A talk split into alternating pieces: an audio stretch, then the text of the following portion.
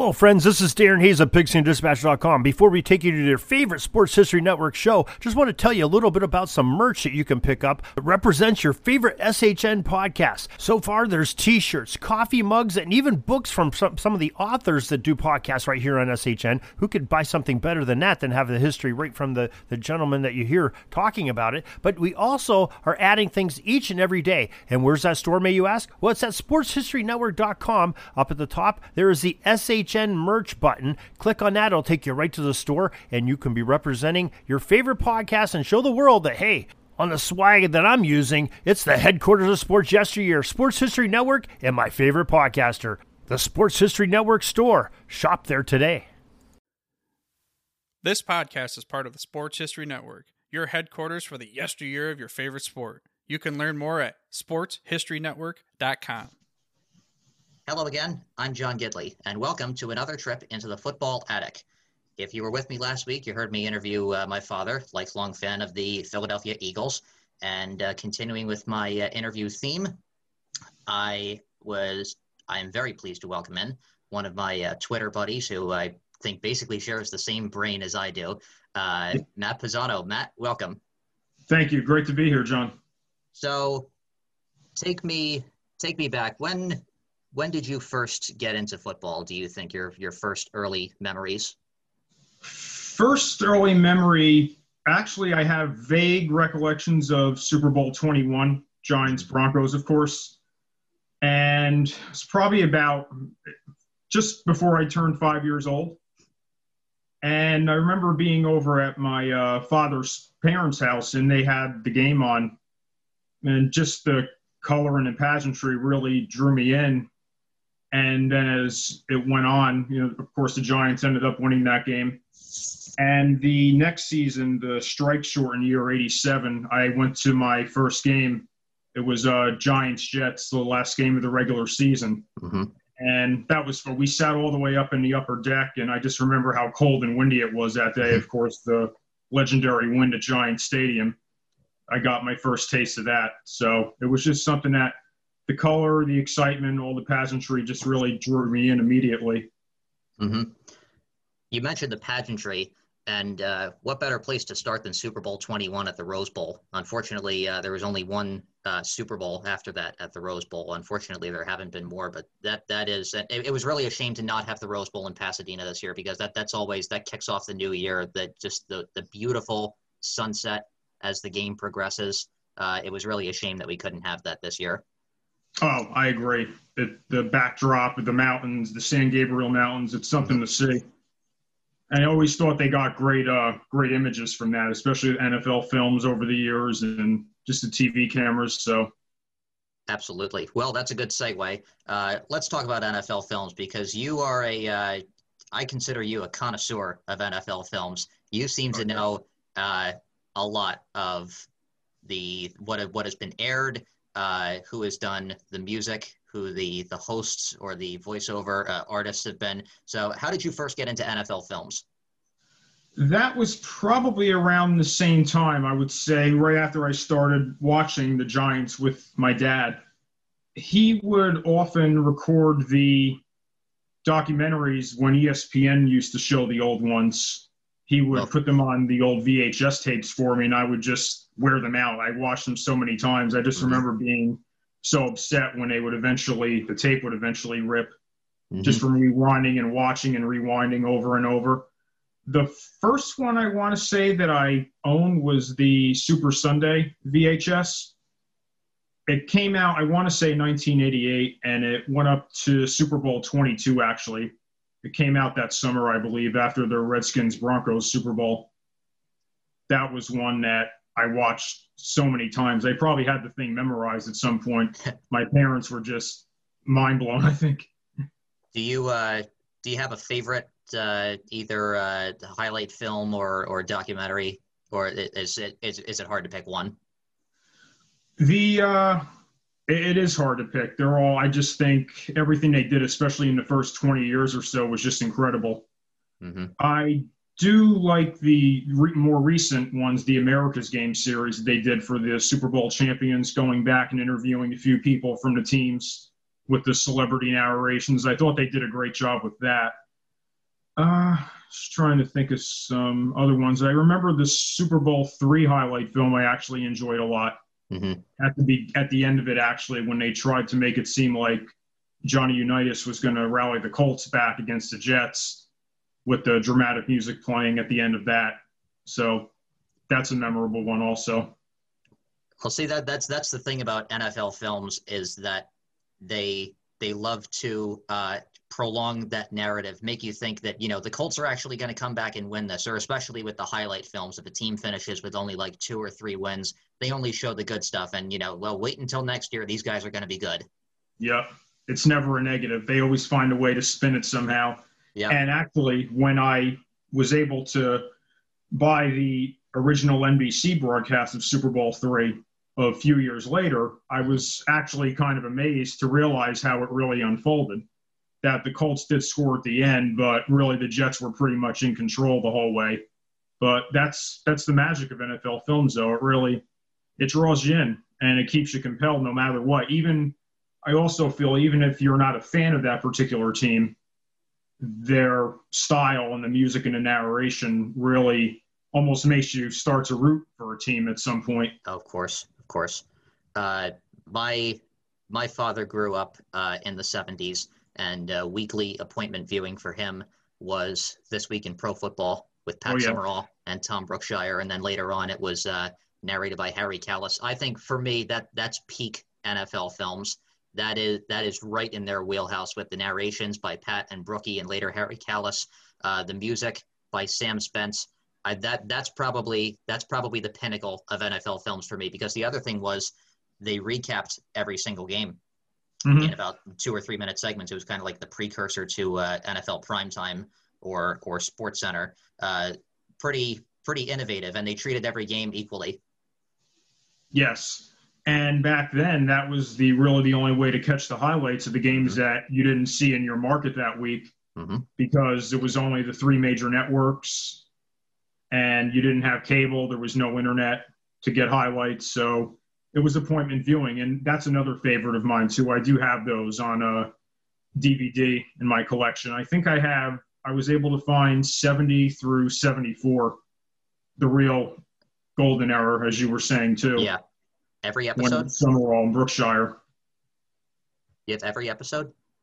Not well. I think everyone that is available. Yeah, I know there are. There's 1970. I think there's a couple weeks where it's only half the episode that survives, and I think there's a week from 72 where there's no sound. It's just uh, it's just video. But hmm as much as they have, I, I was able to get it from someone on eBay actually a few months back. Oh, interesting. Yeah. Uh, yeah, we may we might edit that part out. Hopefully, nobody in the NFL hears us. oh, I, yeah, yeah. so, so you are you're a little different from me in that uh, I have never actually been, uh, if if I can confess, I've never actually been to a live NFL game. I've been to Okay. uh, I've been to two practices. Uh, one of them was very memorable. I went to see the Eagles practice at Franklin Field about six years ago, uh, where they Wow. played from where they played in the '60s when they won that championship in 1960, and they actually wore the Kelly Green uniforms practicing. It was uh, it was really a sight to behold. Uh, you have been to your fair share of live games, correct? I have. I haven't actually been in several years. Pro- between 1987, when I went to my first game, and around 2003 or so, is when I really attended a lot of games. But you know, football being a television sport, in more recent years, I've actually kind of liked to be at home. Mm-hmm. You know, Exactly. you get the highlights of the other games. They'll jump in every few minutes to show you a touchdown. You can watch red zone.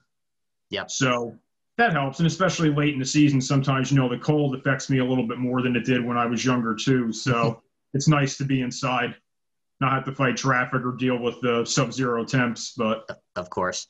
Any uh, any particular games that you uh, remember fondly that you were at? I remember 2003 was the uh, home opener for the Giants, and they were playing the Rams, and that was basically the looking back. It was the end of the Kurt Warner era in St. Louis. Mhm. The Giants really knocked them around that game. I think he the, they had a fumble recovery in the end zone for a touchdown off of a sack, and the Giants looked good. And that was one of the years when I was really hopeful that they were going to make a Super Bowl run, and of course that season ended up falling apart. But Oh, just yeah, to they- be there on opening day, it was it was very exciting. You know, the the optimism of the fans and the players were pumped up, so that was fun. You know what's ironic was that Kurt Warner ended up uh, quarterbacking the Giants the next year, Yep, uh, before Eli took over midseason. Yep. paving the way for Eli Manning. Yep. Uh, Yeah. What do you think that? I, I think the '70s, in terms of uh, aesthetically with NFL films, I think is my personally my favorite uh, era of football. Does it seem to you that the the kind of the mystique has worn off a little bit? I mean, football is still football, but at the same time, the when I go back and I I look at the NFL films highlights and I and I listen to the music by Sam Spence, it's really on a whole other level compared to today. Yeah, I agree. I think today it's gotten a little bit too stale, corporate, maybe cold. hmm You don't have that same narration and the the visuals. It it was more of a storytelling back then, and I think they tried to portray the struggle of the game and almost made it seem like a war movie in some terms. You know, the close up of the players' faces, the sweat, and the dramatic slow motion shots. You, you don't get that as much now. It almost just seems very straight line, very sterilized these days. The music doesn't seem to be as memorable or the narration. So I do agree. hmm And, and the other thing is, like you said, uh, there was the there was the element of uh, suspense or perhaps even surprise with some of the films, considering that today we're probably pretty spoiled in that we can see basically whatever game we want. If you watch Red Zone, you see bits and pieces of every single game going on. Whereas, as you said back then, you probably only got two or three games every Sunday, and the Yeah. rest uh, it, it was left up to your imagination until uh, you saw it this week in pro football, either the next uh, Friday or Saturday uh, before the week began. Exactly. Maybe that's why they don't put as much effort into it now. I'm not quite sure, but I I think it would it does add something to the game though. I think that's one of the big reasons why I really fell in love with it. Just how unforgettable that music and narration was. It just it really just it sticks to you. And it leaves an impression. And it, it's also really a shame that uh, ESPN Classic and then later on uh, NFL Network uh, do not show uh, the the treasure trove of highlights that they really have. You could make an entire channel really out of all of the highlight films, all of the highlight shows, the individual team highlight films. I mean, the highlight shows. I, I think you would agree with my sentiment. Open the vault. Oh, absolutely. I don't know why they don't. I mean, It's it's a gold mine. mhm. especially you know it's off-season programming even when you don't have as much to show or there's not as much to talk about. Mhm. You know, in between the draft and mini camp and when training camp starts, you could just show marathons of those team highlight films or this week in pro football. I don't know if it's they don't think that people would be in, as interested in it now, but I think it's a great way to show teach people the history of the game. Absolutely. And people would watch too. Uh, not only people who remember it, people like my Oh, dad, yeah. but people like myself, like you said, being able to to teach a younger generation of what the NFL was all about. Because uh, one of the one of the faults I think of uh, of the media, the NFL media today, is that they really don't recognize anything before probably 1990. It almost seems as if the NFL began when uh, when Scott Norwood's kick went wide right in Tampa. Oh yeah, no, that's another memory. Oh, I was, you know, I was probably about eight or nine. I was eight. I remember I couldn't even watch that kick. I was so nervous as a fan, thinking, oh, we're going to lose after all this, going through this, beating the 49ers and having that great game plan to hold the Bills offense down. Mhm. And it still came down to that field goal, and that was something. Beating the I felt, 49ers. I felt Norwood, though. Yeah, beating the 49ers and then also uh, really taking it to the Bears in the divisional round, which was very surprising because the Bears were still a powerhouse at that point, maybe tailing off a little bit because they didn't get a first round bye that year. They were in the wild card round. They beat the Saints. Then they had to travel to the Meadowlands to beat the Yep. Giants. And the offense just jumped on that legendary Bears defense. That's right. And the Giants, if I remember, also they had a pretty memorable uh, stop on fourth and goal early in the game. Uh, I think Ditka went for it when he could have taken the points on the road, but the Giants ended up stuffing it. Might have been Brad Muster if I'm or or Neal Anderson, one of those guys. I can't remember exactly which player it was on that play, but huge goal line stand by that Giants defense. And that was pretty much the end of the road for that Bears team, I believe. Ditka It's was true, gone yeah. a couple of years later. Yeah, they, they lost to the they lost to the Cowboys in the wild card round the next year, and then uh, the the bottom really fell out in '92, and then after that, Ditka was gone. And quite honestly, they probably really haven't been the same since. Maybe aside from that 2006 team that went to the Super Bowl, it really Yeah. it really hasn't been the same for the Bears. No, and they always seem to be looking for a quarterback too. Well, I that's mean- the other thing we just heard today that Deshaun Watson is uh, is looking for a trade. That would be big. Although they passed Mm-hmm. Yeah. up on him a first time, so That's true. who knows what They happened? jumped They, up to get Trubisky, right? So Yep. They yeah, actually, I was looking back at it, they traded with the 49ers for the Bears had the second pick, the 49ers had the third pick. Or no, well, it was the other way around. San Francisco had the second pick, Chicago had the third. And Right. Chicago traded with San Francisco for the second pick because they were that worried that the 49ers would take Trubisky. So, I mean, and they passed up on Watson and Patrick Mahomes. So, I'm not sure if I can entirely trust their judgment. yeah, they just can't seem to get it right there. And a lot of people say that Sid Luckman may still be the best quarterback in franchise history. He probably is. Going back, and he retired what seventy years ago. So yeah. the the Cleveland Browns and the uh, Buffalo Bills are both in the playoffs for with the Cleveland's in the playoffs first time in 18 years. Buffalo's going to be hosting a playoff game for the first time in 24 years. You feel a little nostalgic that uh, you'll be able to actually uh, watch a playoff game from Buffalo again. yeah, that'll be fun. I mean, even though it's you know you're not going to get the normal crowd because of the virus, but I'm happy for them. You know, I always they have great fans, and they even despite the fact that they never won the Super Bowl, they still have a really good history. Even going back to the AFL at the old uh, War Memorial Stadium. The Rock Pile. Yeah, they won the championships in '64 and '65. So it's a good history. It's a good town. I, they seem to be kind of snake bitten sports wise. It's So. I hope they make a run. I, I can't see it really going any other way besides uh, having it be Kansas City and Green Bay in the Super Bowl. Would you agree?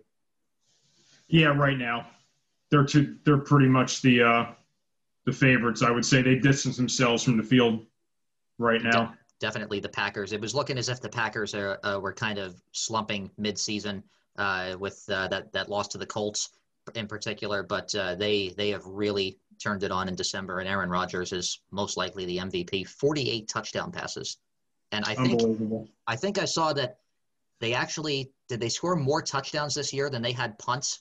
Yes, I think only that's only happened four times. I think in Unbelievable. history. Yeah, and there were actually some teams on there that uh, I was surprised there were some teams that were not on that list that I thought would have been.